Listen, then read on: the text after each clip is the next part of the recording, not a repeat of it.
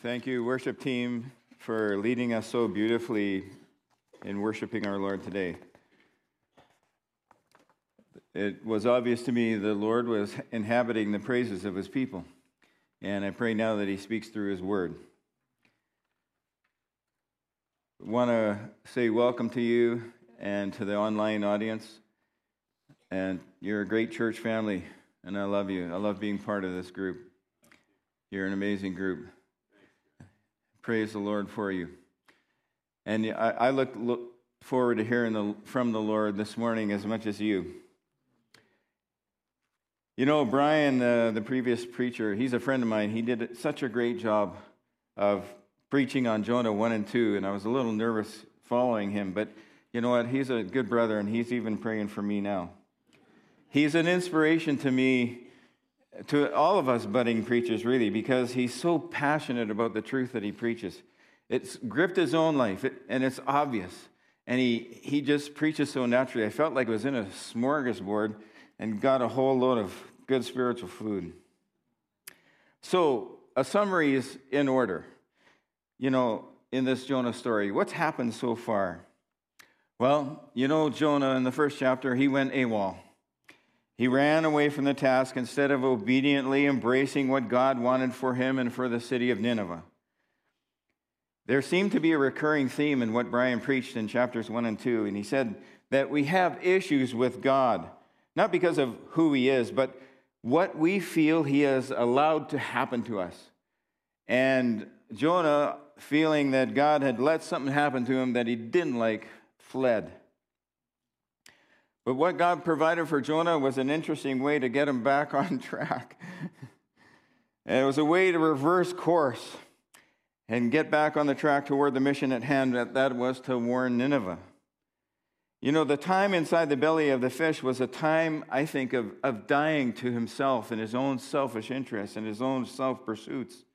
And it was a time of refocusing on God who commissioned him. And that, that's what happened in the belly of the fish when he prayed in chapter 2. Jonah saw God as God really is, and he saw himself as who he really was, too. And he prayed this beautiful composite of the Psalms that he had learned as a kid. And he said things like this When my life was ebbing away, I remembered you, Lord, and my prayer rose to you, to your holy temple. With a song of thanksgiving, I will sacrifice to you. What I have vowed, I will make good. You know, I find it interesting that, that Jonah honestly spilled his guts while in the guts of a fish. Like, I've cleaned my share of fish in my lifetime, and the innards of a fish aren't exactly inspiration for a psalm of prayer. Uh, a prayer. But there you go, it worked for him. so he got spit out on the beach, and he makes his way to Nineveh. And there's no indication how much time passed between that time he got spit up and the time he actually made it to Nineveh. But it's safe to assume that Jonah had time to think about the message that he was going to give to the Ninevites. Jonah had cause to be repulsed by that people because of their violent treatment of Israel in times past. Let's uh, read the story here in Jonah chapter 3. Then the word of the Lord came to Jonah a second time Go to the great city of Nineveh and proclaim it to the message I give to you. Jonah obeyed the word of the Lord and went to Nineveh. Now, Nineveh was a very large city. It took three days to go through it. Jonah began by going a day's journey into the city, proclaiming, 40 more days, and Nineveh will be overthrown. The Ninevites believed God. A fast was proclaimed, and all of them, from the greatest to the least, put on sackcloth. When Jonah's warning reached the king of Nineveh, he rose from his throne, took off his royal robes, covered him with sackcloth, and sat down in the dust. This is the proclamation he issued in Nineveh. By the decree of the king and his nobles, do not let people or animals, herds or flocks taste anything. Do not let them eat or drink but let people and animals be covered with sackcloth. Let everyone call urgently on God. Let them give up their evil ways and their violence. Who knows? God may yet relent and with compassion turn from his fierce anger, so that we will not perish. When God saw what they did and how they turned from their evil ways, he relented. It did not bring on them the destruction he had threatened. Hallelujah. What an act of mercy. We can assume that Jonah went through a change of heart while he was in the belly of the fish for those three days. In a word, he repented from his flight from the mission, and he set his heart on doing what God had originally asked of him. Any minister of God's word needs to have experienced this mercy in some profound way before they go and share that verbal message. In fact, any power and authority behind the message would only be as deep as the mercy experienced by the messenger. Grace begets grace. Jonah wanted to receive God's grace without being changed by it, and at the same time to keep it away from those who are, in fact, changed by it. If we're profoundly impacted by the word of the Lord in our own life, we will speak of its transforming ability with power to others.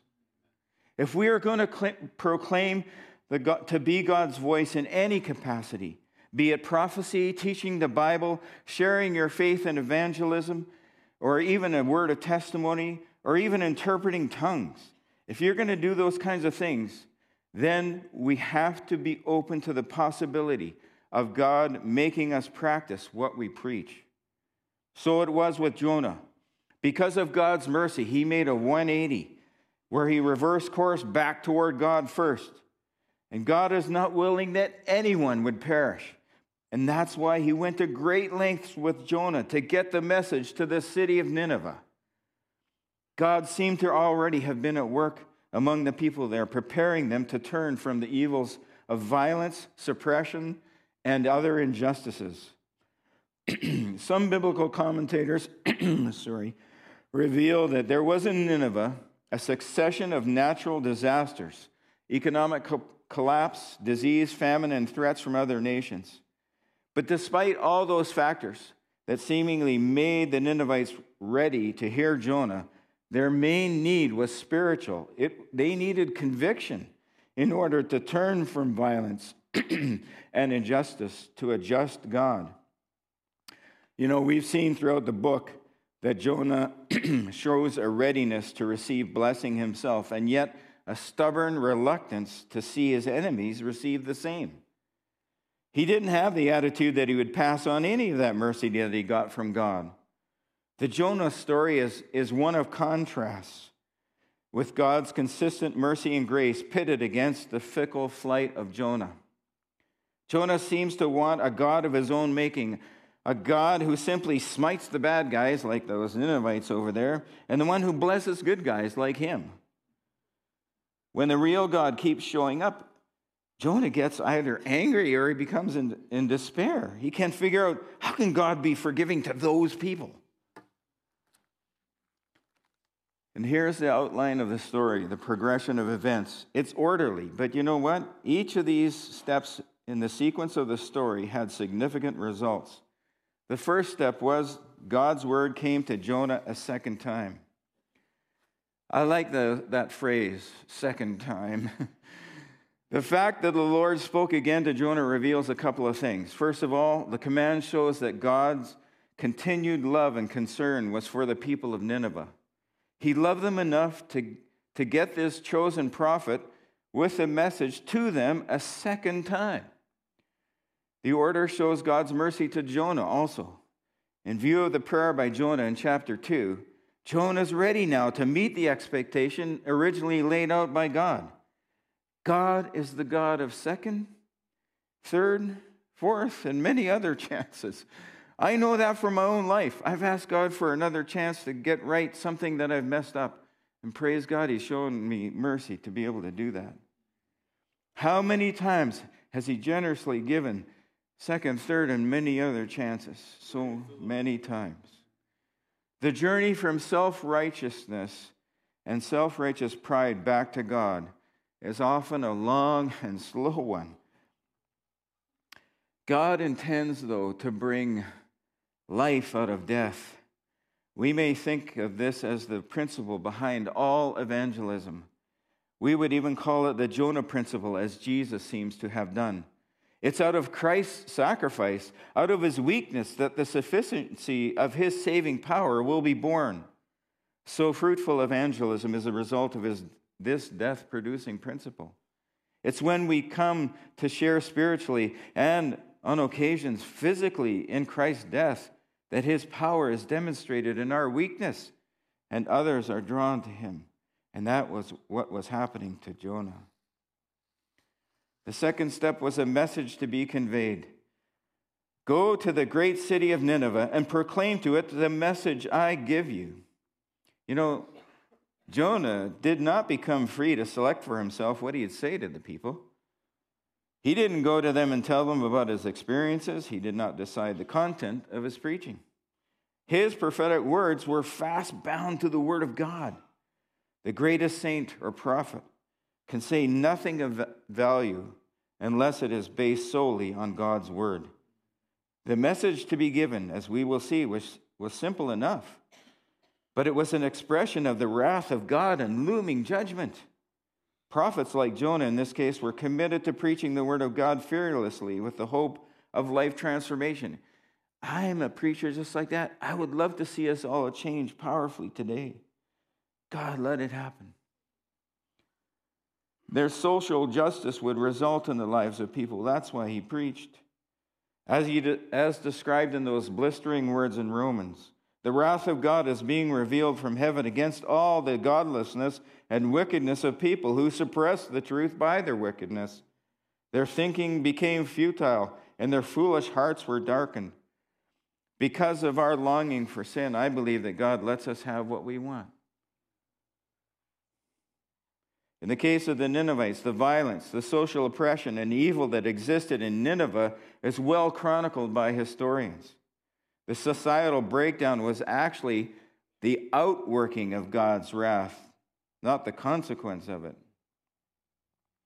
God created the world in such a way so that cruelty, greed, and exploitation have natural disintegrative consequences. They're a manifestation of his anger toward evil. It's like a loving father, though, who doesn't want his kid to self destruct. God calls the Ninevites through Jonah away from that evil toward him, working against social injustice and to call people to repentance before God. Those things go together. In the next step of the story, Jonah obeys and goes, actually.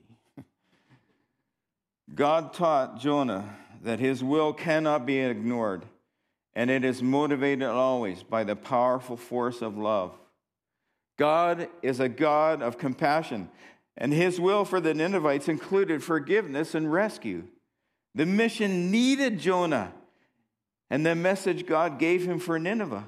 The Nineveh Jonah did the Nineveh that Jonah hated. So Jonah goes obediently. He had courage to do so because the, the city's government could have easily killed him. The next step was the word of warning.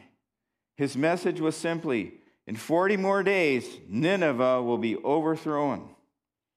I don't know the exact content of Jonah's message, it's not given in, in the book. But unlike the other minor prophets whose books were about detailed warnings to Israel, Jonah's message to the Ninevites was simply the prospect of coming judgment. What a simple message. In 40 days, Nineveh is going to be overthrown. It was a, pro, a probationary period for them to respond. But the response took less. It took only three days for Jonah to be in the city, and everyone heard. And it, it went from the general population right up to the king, and then back down again. And this, without social media, there must have been a good number of gossips in that town.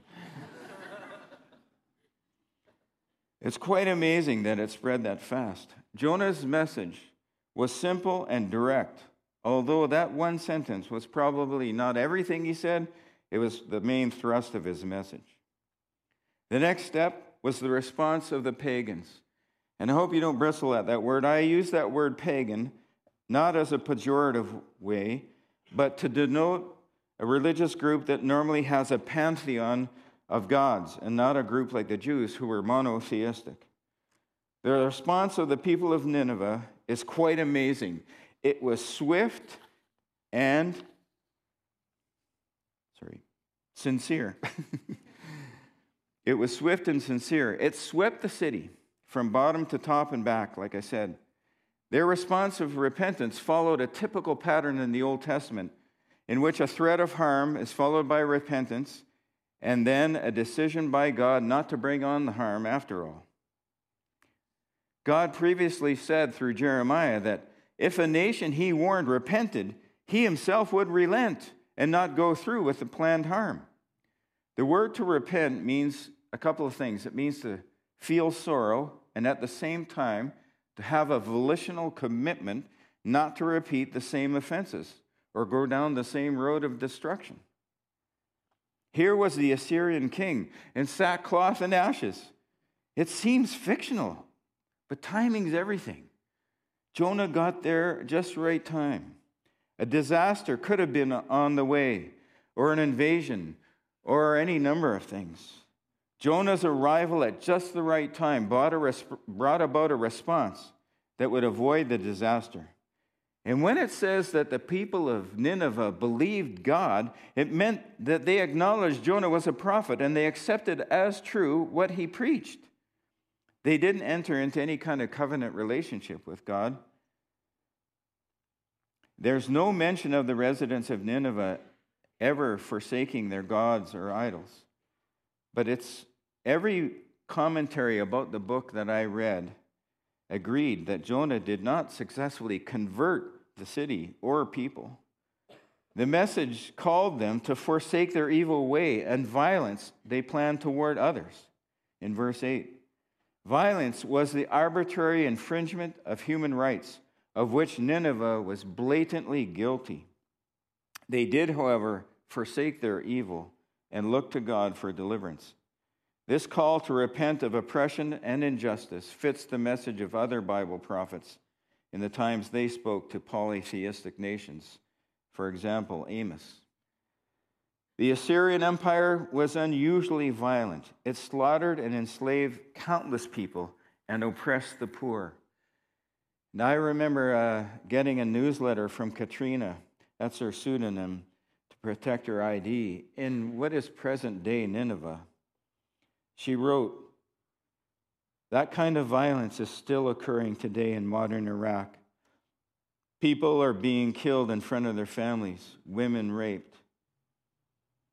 As I visited with a friend this week, she shared the fear, the betrayal, and anger she was feeling due to some recent events that have stirred up the emotions stemming from the genocide.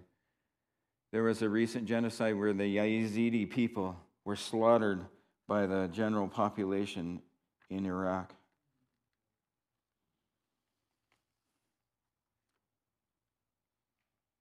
The response of the pagan leaders the king and his nobles followed the example of the population who heard it first. Even the animals fasted, and no one drank water. The fasting and uncomfortable dress, which is sackcloth, kind of like burlap, it represented self denial. By making oneself physically miserable, they sought to show genuineness. There was a willingness to show short term discomfort in anticipation of long term reform from evil practices. As previously mentioned, historians have pointed out that about the time of Jonah's mission in Assyria, they had experienced a series of famines and plagues and revolts and even eclipses, all of which, in their worldview, were seen as omens of far things worse to come. Was this God's way of setting them up for the message of prophet Jonah? Possibly. While such a movement toward God always has social aspects, though, such factors cannot wholly explain or account for that kind of response. There was always a conviction from the Spirit of God that prepares a people to hear what God is saying. As Jacques Ellul, a famous uh, sociologist, pointed out, Nineveh, with its holy, warlike orientation, accuses itself of violence. Let them give up their evil ways and their violence, says the king. Nineveh, proud of its power and invincibility, ceases to be itself when it, when it humbles itself. I want to tell you a story about a, a revival in Pyongyang, nor what is present day North Korea. But back in 1907, it was just one country. And there was a revival at a Bible conference in Pyongyang. Those attending the conference came under deep conviction of sin, especially when a preacher called them to repent of their traditional hatred of the Japanese. Of course, Korean Christians had accepted the fundamental truths about the, the Bible, especially uh, their, their idea of salvation. And yet, that grace hadn't sunk down into their heart deeply enough for them to forgive the Japanese. They felt morally superior to a nation they saw as oppressive and cruel. In light of the gospel, however, the Koreans at the conference saw that they stood before God as equally sinful and condemned with all other human beings, yet rescued by the sheer and costly grace of Jesus Christ. And in the light of that grace, it drained away their pride and bitterness. They returned to their homes with a new willingness to repent of wrongdoing. And people went from house to house, repairing relationships, returning sto- stolen articles, and the worship services were filled with a new power. The result was the explosive growth of the Korean church. Even today, there are many megachurches in Korea filled with praising Koreans. And I see that as the starting point of a revival. The next step was how the pagans' response was better than Jonah's. verses 7 to 9, we see the Holy Spirit wonderfully at work here.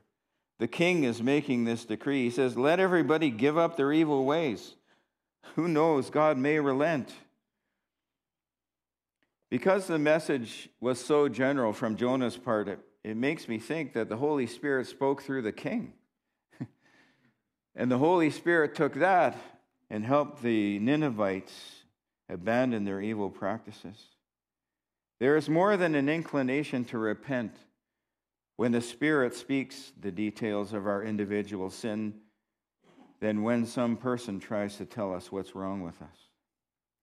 Maybe the practical application here is for us let the Holy Spirit do the talking. The answer to the question in verse 9, who knows, God may yet relent with compassion and turn from his fierce anger so that we will not perish. That question can only be answered by God. Jonah's message had a great response, even though Jonah didn't think it was so wonderful, as I think next week's message is going to reveal. So stay tuned for chapter 4. And then the eighth step God's response to their response. The Hebrew word for repent occurs four times in verses 8 to 10 here. That's what's striking about that section. Repentance is always a work of God. God responded with mercy. When God saw what they did and how they turned, he relented and did not bring on them the destruction he had threatened. What amazing grace. It's, it's got to be revival when a government leader gets up and makes that kind of decree. May it happen in Canada. May it happen in every country in the world. It can. We're praying so. What are the applications for this today? For us here at Seven Oaks? There's a number of them. I'd like to go through them. But before I go through them, I just want to give two precautions. Don't ignore the voice of conviction of God on your own sin. Otherwise, you won't be able to hear Him speaking in other ways. And secondly, don't ignore the voice of the Holy Spirit calling you on mission.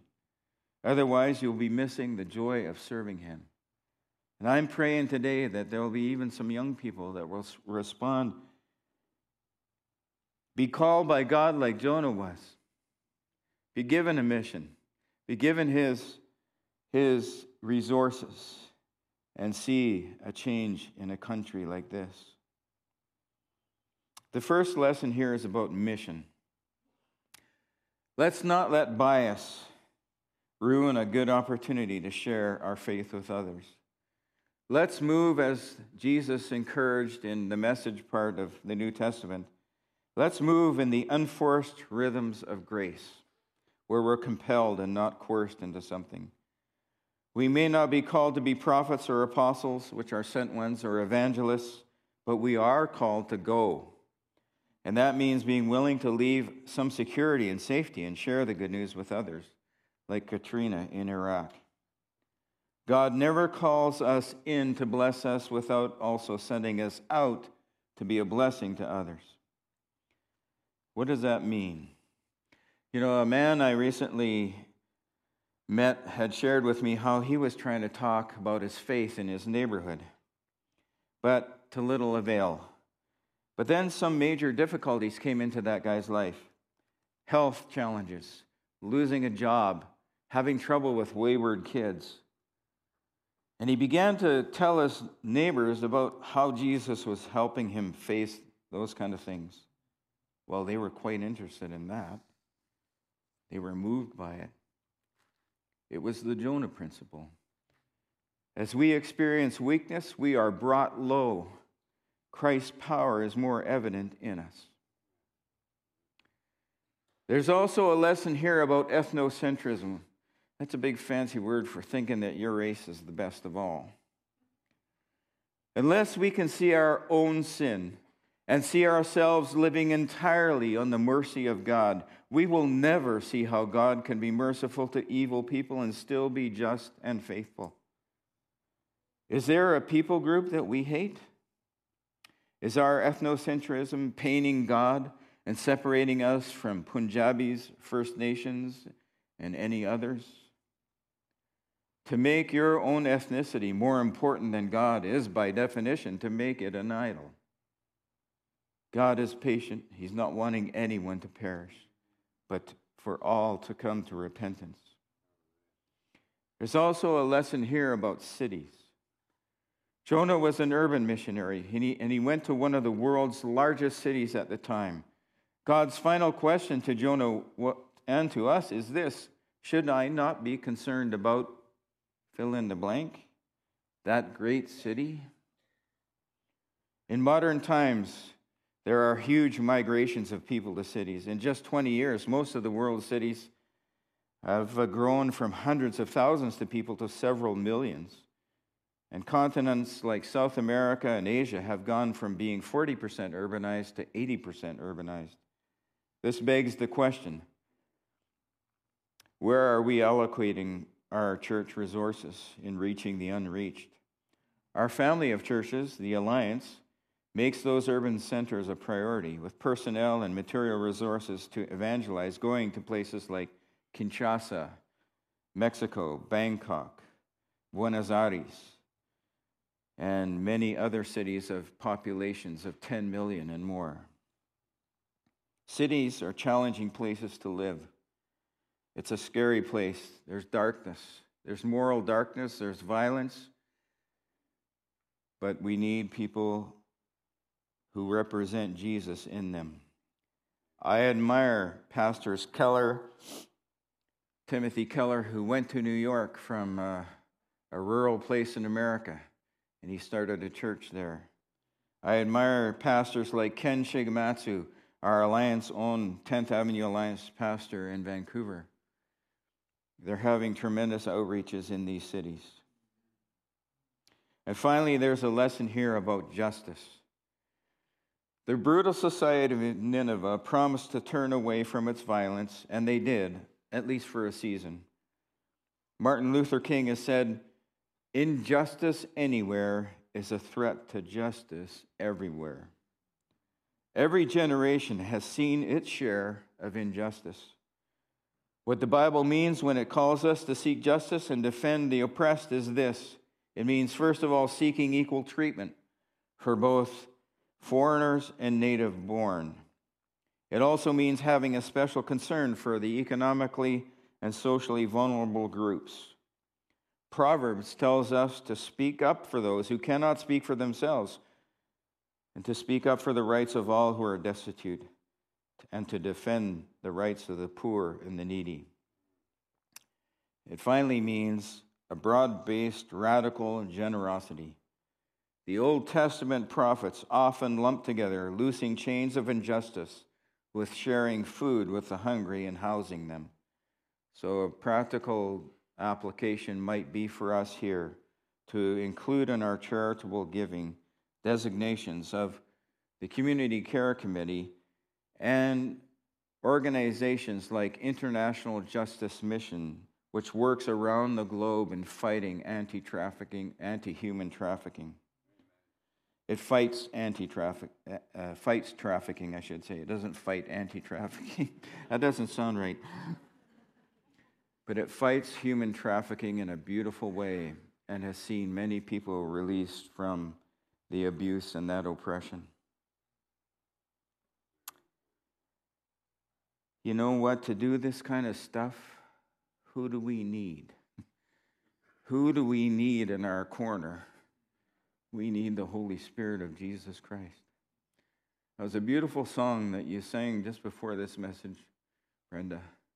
It was the Holy Spirit orchestrated that one. and it's just, we come, Holy Spirit, we need your help. Let's pray to him. Come, Holy Spirit. These are huge mountains, it seems. But we want to be involved in that. We want to turn from our own wicked ways first and then speak of your ability to do that for us to others. We need your gifting. We help us raise up some prophets among us that can speak against injustice. Raise up some missionaries among us who can go to places, the cities that are full of violence and speak against it. Lord, do this again. It's your work. We submit ourselves humbly to you. Please send us. Please use us in a way where our character, our ministry reflects that of the love of Jesus Christ. It's in His name we pray. Amen.